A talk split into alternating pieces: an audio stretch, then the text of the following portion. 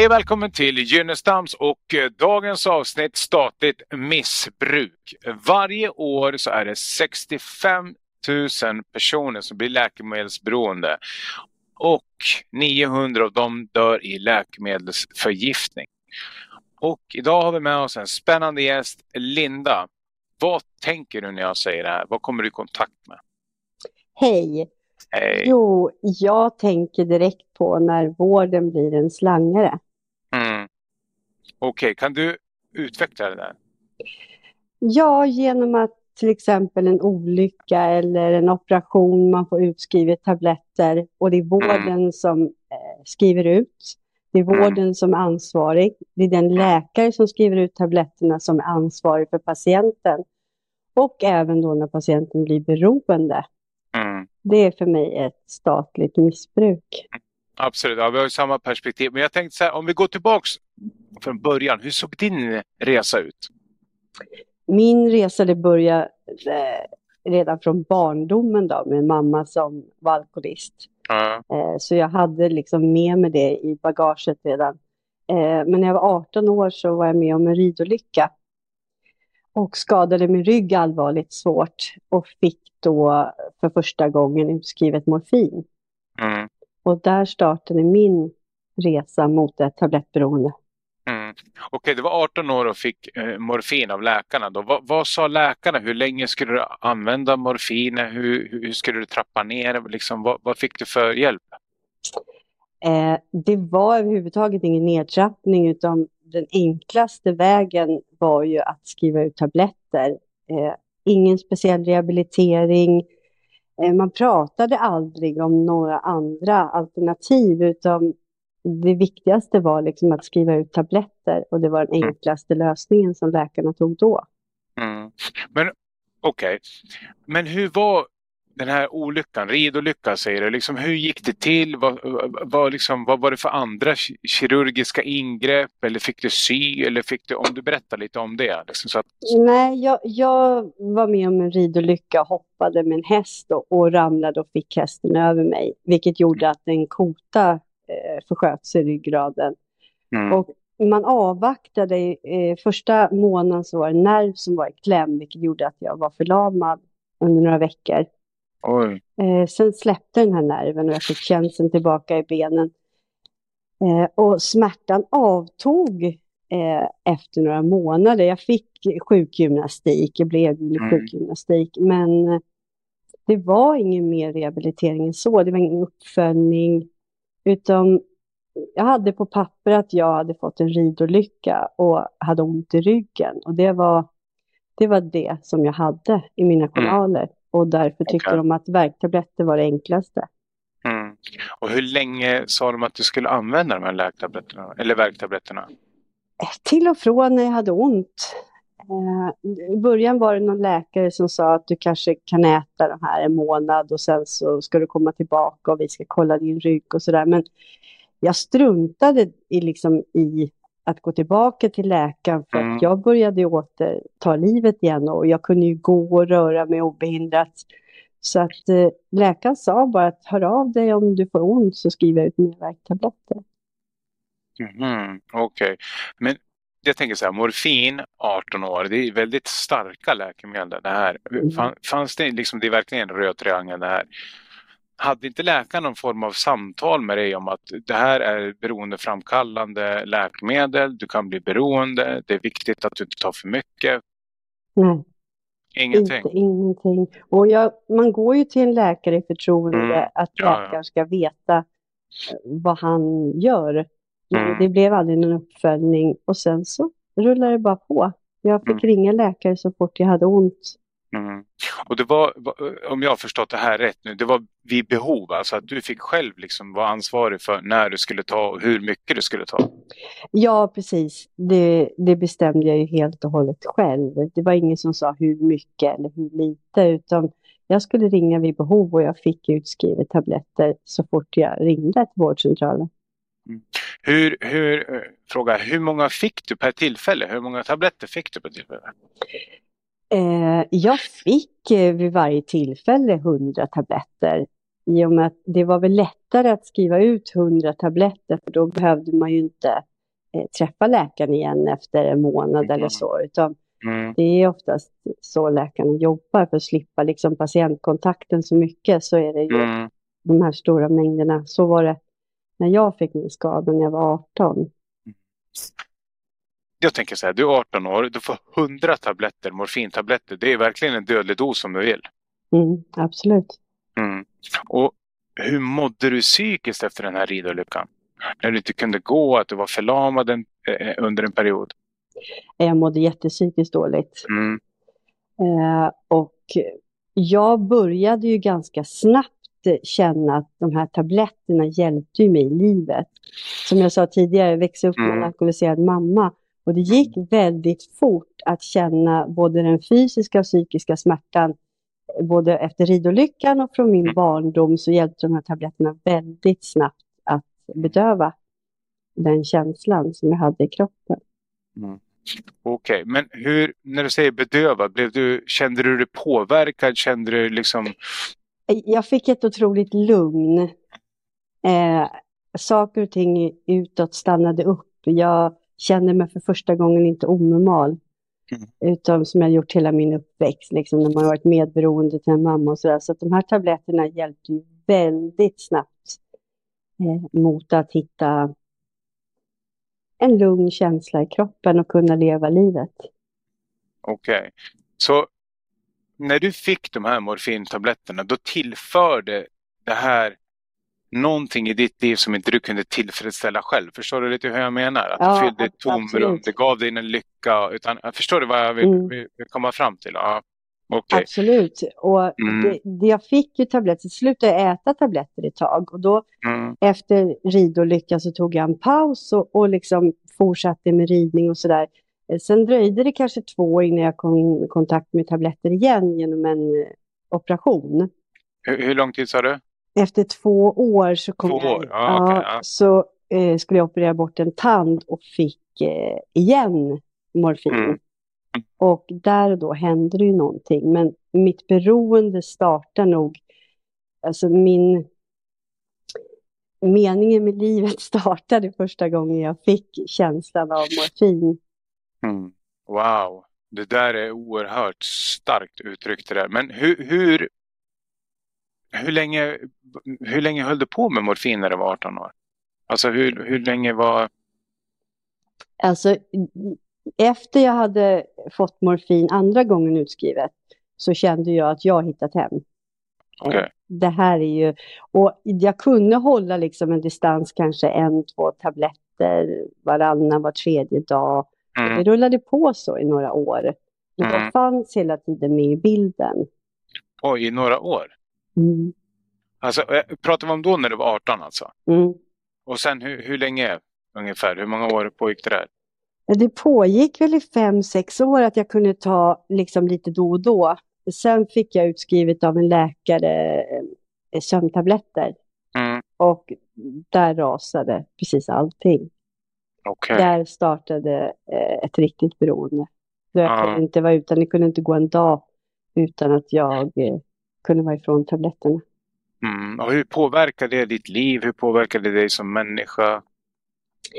Alltså det blir ju en familjesjukdom. Hela min familj drabbades ju av det här. Eh, Mm. Jag har ju tre barn och då hade jag ett barn eh, Mm. när mitt eh, beroende började. Så det har ju följt med mig fram tills för åtta år sedan då jag blev tablettfri. Okej. Eh, Så jag, hela vår familj förstörde jag Mm. genom mitt tablettberoende. Men hur, hur, hur menar du att du förstörde det? Vad var det som hände liksom, i livet? Eh, Jag, jag sökte, jag kunde ju aldrig vara lugn, jag kunde aldrig behålla ett jobb, jag kunde inte, jag ville hela tiden fly från verkligheten. För trots att jag åt tabletter så kunde jag ju liksom inte finna ro, utan tabletterna gör ju så att jag åt dem för smärta från början, men när man slutar äta dem efter en lång tid så får man ju ännu mer smärta Mm. av tabletterna. Det är ju så kroppen fungerar, att hela tiden vill den ju ha mer och mer. Så att till slut så blev jag ju, jag kunde ju inte leva utan dem.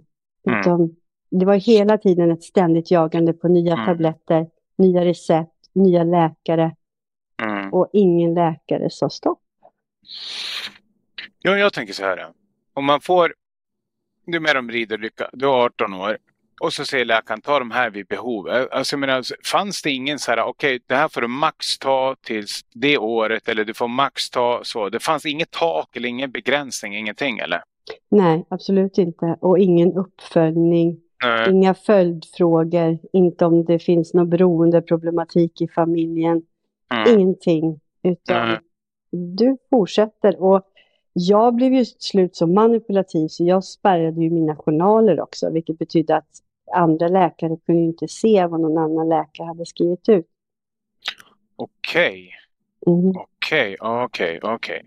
Men du säger att du gick till andra läkare då också. Var det för att någon läkare sa stopp eller var det för att du flyttade? Eller liksom, vad var det som föranledde till det? Alltså det var, några läkare såg ju ganska tidigt att mm. det här är en tjej som har blivit beroende. Men det mm. liksom inleddes ingen hjälp eller eh, du kan söka dig till det här eller liksom, utan det var bara så här, nej vi skriver inte ut de här tabletter och så var det stopp. Mm. Eh, och där lämnas man ju själv och försöker hitta egna vägar. Så att då provade jag ju nya läkare, eh, åkte till andra kommuner, sökte mig okay. till privatläkare. Hela tiden för att uppehålla mitt missbruk. Var det, var det lätt att få tag i nya läkemedel? Otroligt lätt. Asså. Mm. Kan du berätta hur, hur, hur, det kunde, hur det kunde gå till? Liksom? Alltså jag träffade en läkare i, mm. i Stockholm då, och eh, när jag kommer in på mottagningen, jag har googlat liksom och försökt hitta privata läkare och hitta en privat läkare. Och när jag kommer in där, det första han säger då är att jag kommer inte skriva ut några värktabletter till dig eller smärtstillande, för det gör jag aldrig när jag träffar en patient första gången. Mm. Och vi satt där och pratade ungefär 45 minuter och efter en timme så stod jag på apoteket och hämtade ut 100 tabletter. Mm. Så det var liksom sitta och gråta, snyfta. Och jag menar, han hade inte tid att sitta och lyssna på det där. Så att det han gjorde var ju direkt att skriva ut tabletter. Mm. När du säger så, är din uppfattning då att, att läkare, de, de läkarna som har skrivit ut nu, för det finns ju väldigt många bra läkare också Absolut. Som, som har sagt stopp liksom och det, det, det är det i Sverige. Men är din uppfattning att, att den är lättaste, snabbaste vägen för läkare? Ja, det tror jag absolut, för det kostar väldigt mycket att rehabilitera en patient. Mm. Och läkare byts ut och man får olika läkare hela tiden och det görs liksom ingen det ställs inga kontrollfrågor utan man har gjort ett genomsnitt att man är hos en läkare ungefär två minuter och 30 sekunder liksom i genomsnittet hos en vanlig allmänläkare. Och det, du hinner inte få ut så mycket information om Nej. patienten på den korta tiden. Inte direkt eller? Nej, så nej. Att, eh, nej, utan det, det är enkelt. Liksom. Man tar fram, på min tid tänkte jag säga, uh 100 år sedan, då tar man fram receptblocket. Ja. Och sen så liksom, mm. ja, det tar en minut, sen finns det på mm. apoteket. Liksom. Jag tänker så här, nu var du väldigt ung när det här liksom hände, men, men, men tog du ansvar någon gång att du kände oj shit, nu, är jag, nu börjar jag bli beroende, det börjar påverka mig för mycket. Kunde du liksom ha någon form av självreflektion så försöka sätta stopp för dig själv? Absolut, jag försökte mm. jättemycket. Jag ja. liksom gjorde eget nedtrappningsschema, jag pratade med läkare, vi började liksom trappa ner tillsammans. Mm. Men sen var det ju, jag kunde inte stå emot. Mm. Och då behövde man bara ringa till läkaren och säga jag vill börja om igen eller det här funkar inte, vi måste börja liksom med en mindre dos. Det gick alltid att manipulera sjukvården på det sättet. Okej, okay. men jag tänker så här, när man, när man har det här eh, samtalen med sjukvården då, liksom får man inte vidare hjälp då i form av någon psykolog eller beroendeterapeut eller liksom så här, okej okay, vänta, du ska få en remiss hit till, precis som man får till sjukgymnast, att, att du mm. får det till psykolog eller psykiatriker eller etc. Nej, jag blev aldrig erbjuden något sånt. Mm. Och ganska snabbt när man kommer in i ett beroende så rättfärdigar jag mig väldigt snabbt att eh, det här får jag av en läkare, det är ju inte farligt. Ja. Eh, och vem kan säga att jag inte har ont? Jag har ju faktiskt en ridolycka i mina journaler. Och mm. den stod ju väldigt starkt där, liksom att jag hade varit förlamad och, och liksom mm. legat i gipsvagga och sådär. Så det var liksom starka argument som jag... Liksom, men det var aldrig någon som gick in och sa så här, nej, nu är det stopp, du behöver söka till en beroendeakut. Du behöver Mm. kont liksom kontakta din kommun och få hjälp Mm. Det var liksom först när, när det liksom precis innan jag kraschade totalt som eftersom jag har barn så i- liksom gjordes det orosanmälan och sådär. Och Mm. där, men det var mest fokus på att barnen skulle ha, ha det bra. Mig var det liksom så här, hon är redan beroende, det, det är liksom, det är kört. Okej, ja. Orosanmälan, då handlar det om socialtjänsten antar jag. Mm. Hur kom det sig att du fick orosanmälan på det? När man åker in till, jag åkte in till Sankt Göran bas. Eh, Mm. och varje gång man besökte där så gjordes det en orosanmälan när man åkte in på beroendeakuten. Att Mm. liksom ha, hur ser det ut i hemförhållanden med barnen och sådär. Liksom. Och även fast min man var hemma med barnen så, så gjordes den eftersom jag var i det skicket jag var när jag kom in. Så, och det är ju jättebra, det är absolut, liksom, det är så det ska gå till. Men eh, sen glömmer man den personen som sitter framför. Med beroendeakuten, vad är beroendeakuten för de som lyssnar nu? Och hur, hur, hur kvalificerar man sig? Eller vad händer? Eller vad blir blir man utsatt för för att komma dit? Alltså beroendeakuten är ju liksom när du totalt har kraschat och liksom, det finns ju, kanske som i mitt fall, det fanns inga tabletter just då. Mm. Jag kände att liksom, jag tar livet av mig om jag inte får tabletter och då fick jag ett epilepsianfall så ambulansen kom och hämtade mig. Och i och med det så körde de mig till Sankt Göran Mm. eh, basakut. Det är liksom en akut mottagning för människor som har ett beroende. Mm. Narkotika eller alkohol. Mm. Och där är liksom bara en akut enhet där du får hjälp eh, för stunden. Liksom. Akut, lindrar abstinensen eller liksom, ja, i vissa fall återuppliva patienter. Okej, väldigt, väldigt allvarligt. Mm. Nu kommer jag ställa en väldigt känslig fråga. Eh, har du försökt ta liv av dig någon gång med tabletter? Eh, Nej, jag har aldrig liksom försökt ta liv av mig, men jag har kommit i de situationer jag känt så här, jag, jag vill inte dö, men jag vill inte leva. Oj. Att liksom, det, det är bara ligga ner och bara liksom, antingen Mm. dör jag eller så dör jag inte. Oj. Mm. Jag, jag, hör, jag hör på din röst när du pratar om det. Vad, vad, vad är det för känslor du kommer i, i kontakt med när vi pratar om det här? Det är som man, man hamnar ju tillbaka i sin historia. Liksom jag kunde ligga Mm. fyra dygn i, i mina egna spyor eh, hemma. Eh, kunde inte gå, kunde inte lämna mina barn på skolan. Min pappa fick komma in och hjälpa mig liksom, i sociala livet. Mm. Så det är där man hamnar. Mm. Eh, det är ett fruktansvärt beroende som drabbar hela familjen. Det är väldigt, väldigt starkt och det är väldigt modigt av dig att, öppna det så här också. Det är det. Jag tänker i, i den här katastrofen, i det här kaoset, liksom, när du ligger där i, i spy, berättar du det här när du kom in på beroendeakuten någon gång? Eh, ja, det gjorde jag. Mm. eh, många gånger. Men det kändes ju som att jag brydde mig inte om så mycket vad de tyckte eller tänkte. Det viktigaste var när man kom in dit, det var att få akut hjälp mot abstinensen. Men när jag Mm. berättade hur hemförhållandena så såg ut, att jag inte klarar längre rollen som mamma, så Mm. blev det ju eh, anmälningar. Mm. Men jag tänker så här, det blir anmälningar. I det där fallet, om du berättar hur du mådde, alltså det, det finns liksom verkligen biologiska symptom också. Blev det aldrig någon LVM-utredning? Nej, det blev det inte. Det blev aldrig det? Nej. Nej, för det där är ju verkligen alltså underlag för ett LVM. Alltså. Mm. Och jag hade ju önskat nu i efterhand, varför klev ingen in? Ja, Varför sa ingen Ja. stopp? Visst, jag är Ja. otroligt manipulativ och mm, eh, ljög inför alla människor. Men nu i efterhand så talar ju människor om så här, men jag såg att du mådde så dåligt. Och mm, jag såg att du höll på att Mm. liksom, förlora ditt liv. Men det var ju ingen som klev in. Och jag kan Alltså, säga, kanske inte var så jättelätt att kliva in Mm. på heller. Nej, nej, nej, nej, det förstår jag. Jag vet ver- verkligen hur beroendet funkar. Mm. Men jag tänker någonstans där liksom, så låter det verkligen som att där, alltså vare sig du är manipulativ som, som du uttryckte själv då, Mm. eller vare sig du liksom är smart och liksom framåt och stark så, så där, där, där är, det blir en påtvingad kapitulation det där tillståndet. Mm. Jag menar när du kommer in, du ligger i dina egna spyor, du kommer in på beroendeakuten. Någonstans där som någon måste väl ha reagerat när du sagt det här. Var din, fick du träffa någon på socialtjänsten efter anmälningarna liksom, eller vad hände med den biten? Ja men det fick vi. Vi kom upp mm. i samtal och pratade mm. och sådär. Men eftersom det är ett så dolt samhällsproblem. Det är ju inte så att jag sitter och delar tabletter med någon annan, utan det här är ju någonting som sker liksom inom hemmets lyckta dörrar.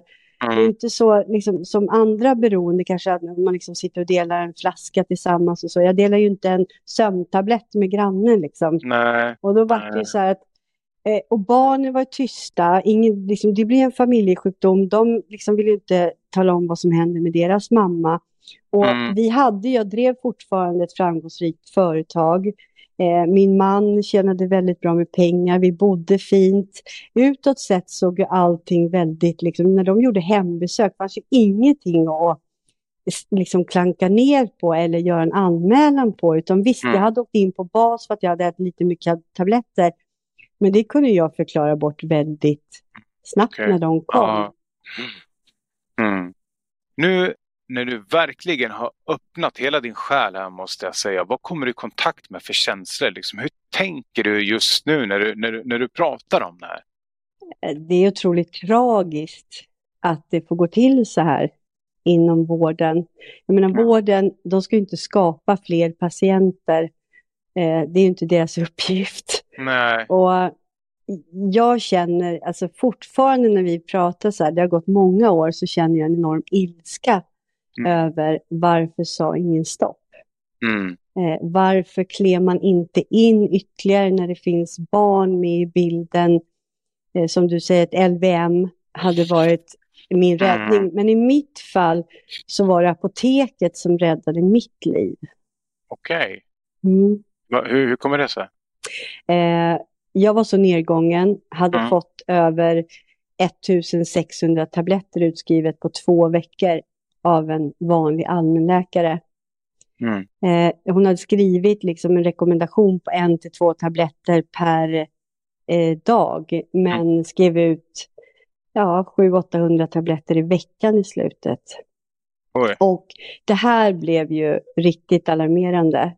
Så att apoteket, när jag kommer en dag helt slut, orkar knappt gå, så kommer jag in på apoteket och de säger så här, stopp, du får inte ut några mer tabletter. Mm. Och jag fick ju liksom delirium och ah. höll på att slå sönder hela apoteket. Men jag fick ah. gå därifrån och ringde till min vårdcentral som då sa att de hade blivit granskade. Och fick inte skriva ut mer tabletter. Mm.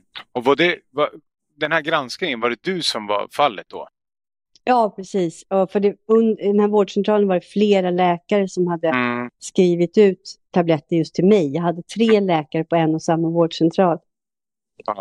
Mm.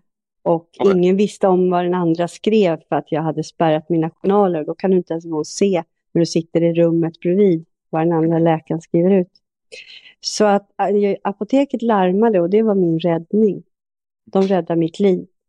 Men vad vackert. Vad, vad var det som hände då? Hur, hur räddade de ditt liv? Alltså, först att de stoppade beroende, såklart. Men vad hände sen? Ja, eh, det som hände var ju då att jag förstod att nu är det kört. Det, det finns liksom ingen väg ut. Och där kände jag att jag måste kapitulera. Det, mm. det, finns ingenting annat. Eh, så jag åkte hem och ställde mig på balkongen och kände så här, ska jag hoppa eller ska jag inte?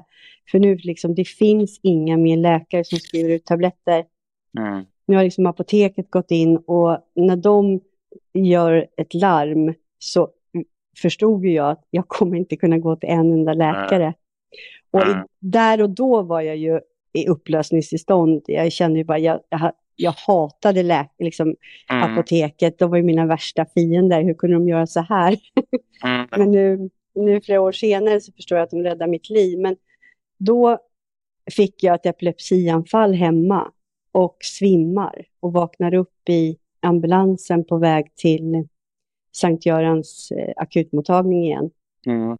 Och när jag kommer in där så tycker de inte, de förstår inte vilka stora mängder jag har fått utskrivet. Så jag öppnar mina journaler där. Och de ser vilka fruktansvärda mängder som läkare har skrivit ut. Mm. Men trots det så skickar de hem mig Okej.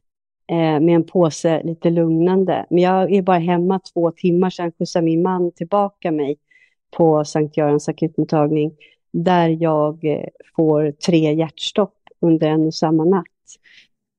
Wow, och då Och skickar de lyckas- hem dig alltså? Ja, men eh, efter de här, de lyckas mirakulöst liksom återuppliva mig och jag hamnar i koma. Oj, oj, oj. Mm. För att det fanns ingen nedtrappning utan de kapade 1600 tabletter på två veckor vilket gjorde att kroppen klarade inte av den abstinensen. Nej. Så jag läggs i medicinsk koma under fyra dagar. Mm. Wow, jag blir helt tagen när jag hör det här. Hur, hur och vad hände efter det när du vaknade upp där? Liksom, vad, vad, vad, Ja. känner, vad, vad, liksom, vad händer när man vaknar upp en koma? Eh, jag, jag fick reda på ett halvår senare att jag hade legat i koma. Det var ingen som berättade för mig för jag var inte stark överhuvudtaget att klara av att få den informationen. Jag trodde jag hade sovit i två timmar kanske. Men jag vaknar upp på intensivvårdsavdelningen och drabbats av en lunginflammation också så jag får ju vara där i två, tre dagar. Men den värsta abstinensen har ju lagt sig men de vill att jag ska åka hem.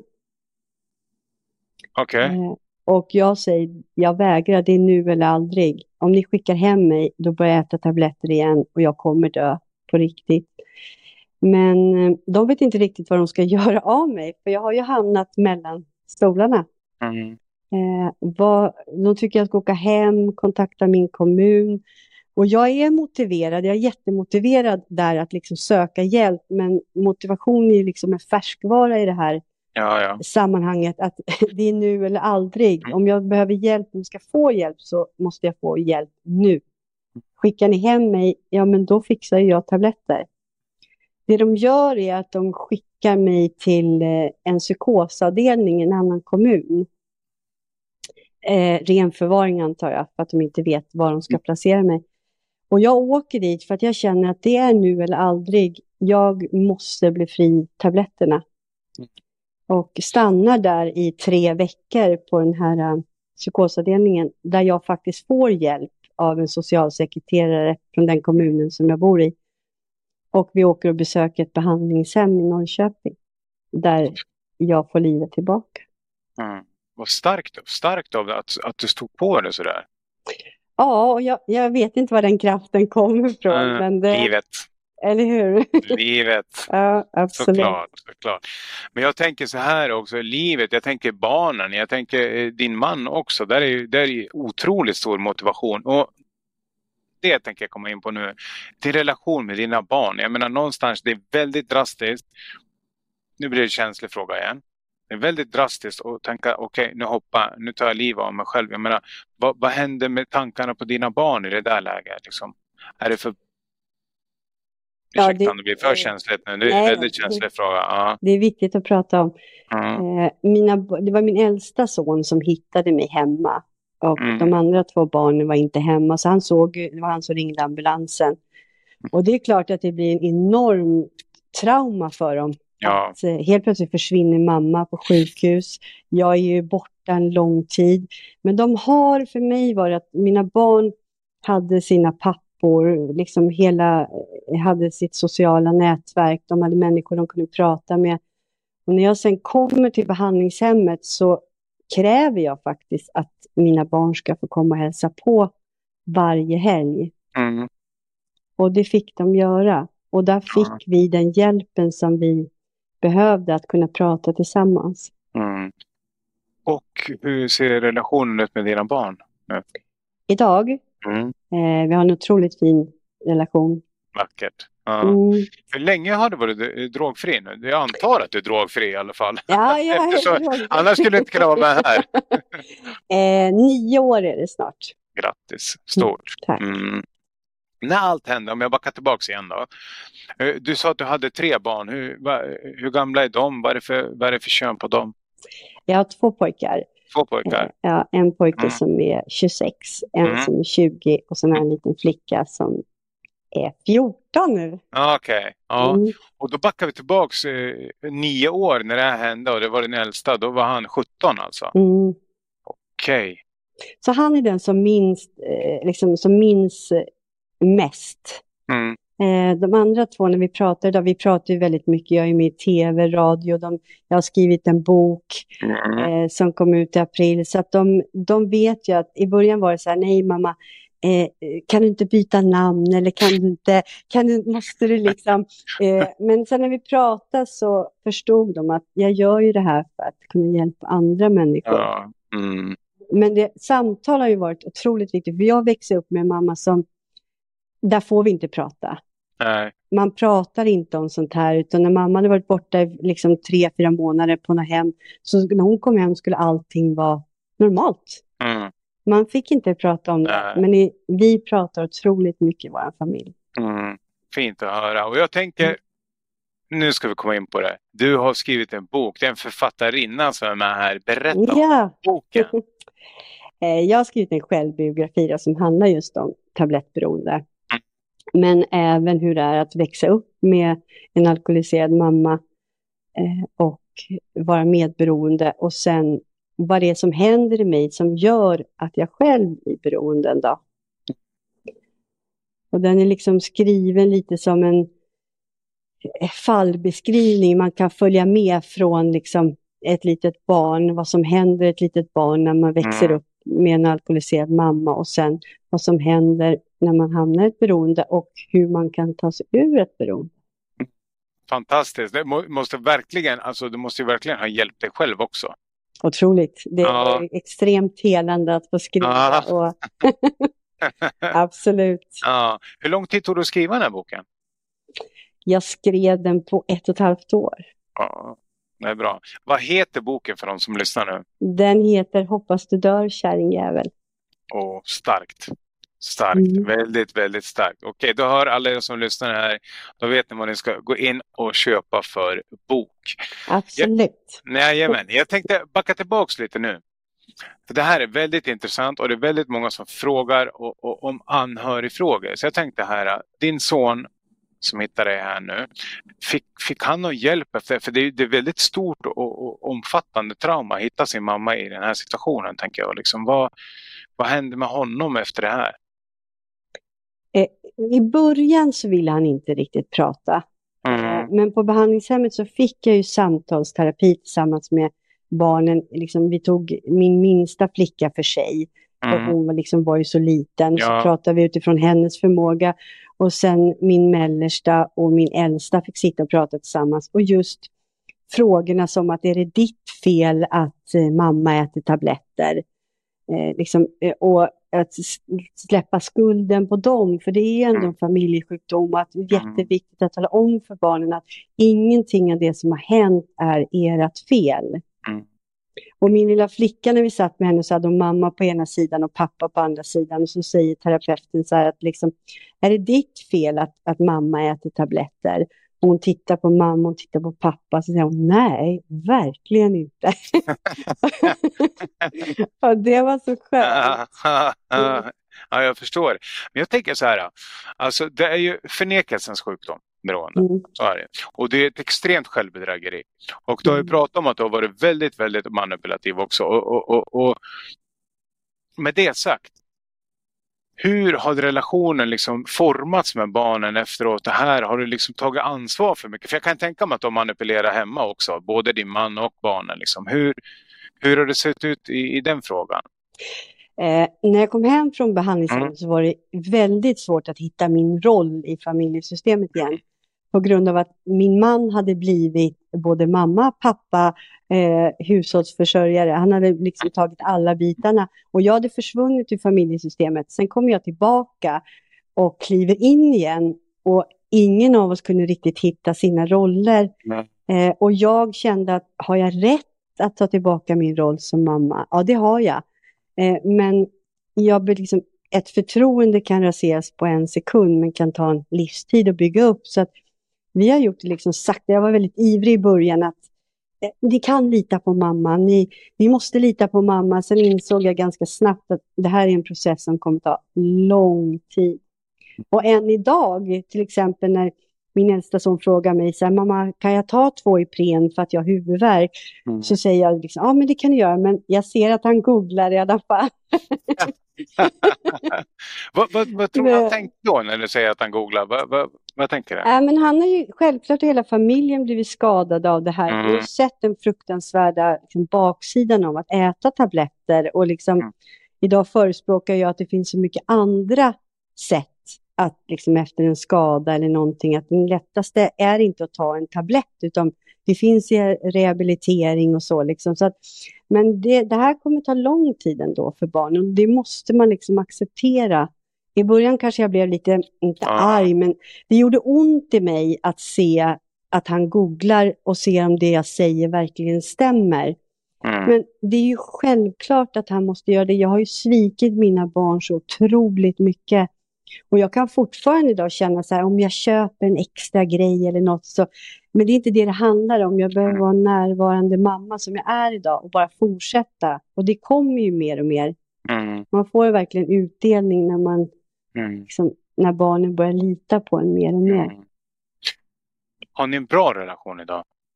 Ja, vi har en jättefin relation. Mm. Ja, vad härligt.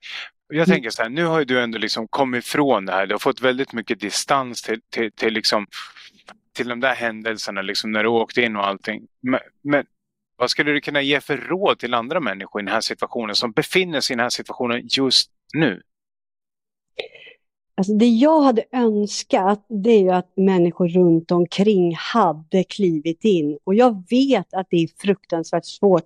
Jag klev inte in alltid till min egen mamma. Men nu när man liksom står utanför och kunna se liksom händelsen så vi människor som blir beroende är otroligt manipulativa, elaka, säger fruktansvärda saker just för att få det vi vill ha. Mm. Men räddningen är ju faktiskt att gå in och, och kliva. Och jag hade önskat att min man hade tagit mina barn och sagt att tar du en tablett till så, så får du inte se dina barn mer. Mm. Det är otroligt svårt, jag vet det, men det räddar också många människor att ens nära och kära faktiskt kliver in och liksom sätter upp handen att nu är det stopp. Nu är det stopp. Och det, där, det där är väldigt bra råd till de som är medberoende, tänker jag. Mm. Medberoende, då menar jag de som lever i närheten av, av, av en. Vad skulle du ge för råd till de som liksom befinner sig i progressivt läkemedelsberoende? Vad skulle du, vad skulle du vilja säga till dem? Vad, vad behövde du höra av dig själv?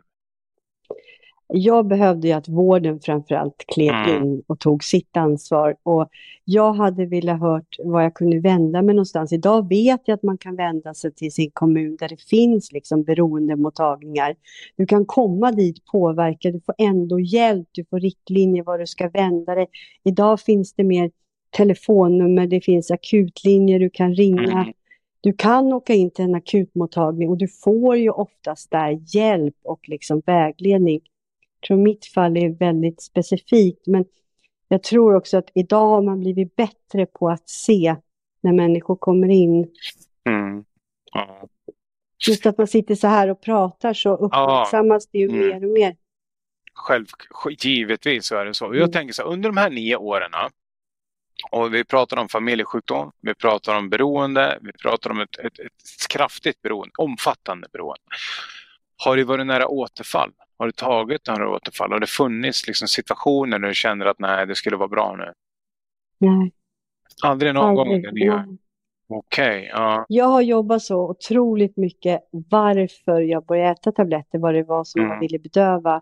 Eh, så att jag har ju gått så här vuxna barnvecka, eh, liksom fått möta min mamma. För att boken heter Jag hoppas du dör kärringjävel och det är de sista orden som uttalas mellan mig och min mamma. Sen tar hon livet av sig dagen efter. Eh, och det är någonting som jag gått med i 27 år och burit på. Så att för mig tror jag det handlar liksom mycket om alla trauman som trycktes ner i barndomen har fått komma upp. Och framförallt man har pratat om det, pratat och pratat och pratat. Vilket gör att jag behöver inte bedöva någon smärta idag. Mm. jag känner smärta och för mig är det otroligt fint att kunna få känna. Mm. Inte bara glädje utan faktiskt smärta. Jag miste min pappa förra året. Det var en enorm smärta. Men någonstans så är det fint att kunna faktiskt få känna det. Känna sorg, känna saknad och liksom på riktigt. Och inte Mm. bedöva sig själv. Ja, jag Så beklagar. nej, jag har aldrig... verkligen. Tack. Vad händer med dig när du pratar om den här smärtan, den här sorgen? Jag, jag rycks ju med, känner jag. Liksom. Men, men vad händer med dig som, liksom, när du uttrycker de här orden? Att det, det är det sista som, som sägs mellan dig och din mamma. Det, det är ju fruktansvärt som jag har burit på. Det, idag förstår jag ju att eh, jag hade inget val. Jag lämnade hemmet, jag orkade inte med min mamma. Mm. Men det är ord som har format mig till den jag är idag. Och det är tufft, men det finns väldigt bra hjälp att få. Mm. Jag har liksom mött lilla Linda i gestaltterapi och så, Mm. liksom, där jag har Mm. eh, fått faktiskt sagt att jag kan ta hand om henne idag. Hon Mm. behöver inte vara rädd och det är jättefint. Mm. Otroligt starkt. Otroligt starkt. Jag, jag, jag, rycks verkligen med det tror jag alla gör som, som, som lyssnar på det här. Nu har vi suttit och pratat här i, i ungefär 40 minuter. Och sammanfattningsvis, vad, vad, känner du nu? Vad tänker du nu? Liksom, vad, vad, vad kommer upp i dina, i dina känslor? Jag tycker det är jättefint att kunna sitta och prata så här. Det kommer Mm. upp sorg. Eh, det finns fortfarande lite skam. Mm. Eh, klar, hur mycket man än jobbar med det. Och någonstans så är det bra att det finns. Liksom, att, att man känner det gör ont. Det gör fruktansvärt ont när vi pratar om mina barn och så. Men det är också en påminnelse om att aldrig hamna där jag har varit. Mm. Utom att det, det, och det är inget farligt, jag menar jag känner nu, men viktigaste för mig det är att sitta så här och prata, berätta liksom min historia som kanske kan hjälpa andra människor. Eh, Och det är jätteviktigt. Ja, det har varit oerhört gripande och det har gått väldigt fort det här. Jag har verkligen åkt eh, känslomässig berg och dalbana under hela det här avsnittet. Är det någonting du vill säga till alla de som har lyssnat på det här avsnittet innan vi avrundar? Eh, Det finns hjälp att få. Och det Mm. finns, men man måste kämpa. Och ni anhöriga, ge aldrig upp. Men Mm. lär er att säga nej när det blir för jobbigt. Mm. Okej, Okej, Mm. tusen tack Linda för att du ställde upp här i Junestams. Det är ytterst tacksam för det och eh, till alla som lyssnar. Det här var verkligen gripande. Det kan väl alla hålla med om. Okej, ni får det så bra. Tack, hej! Tack, hej!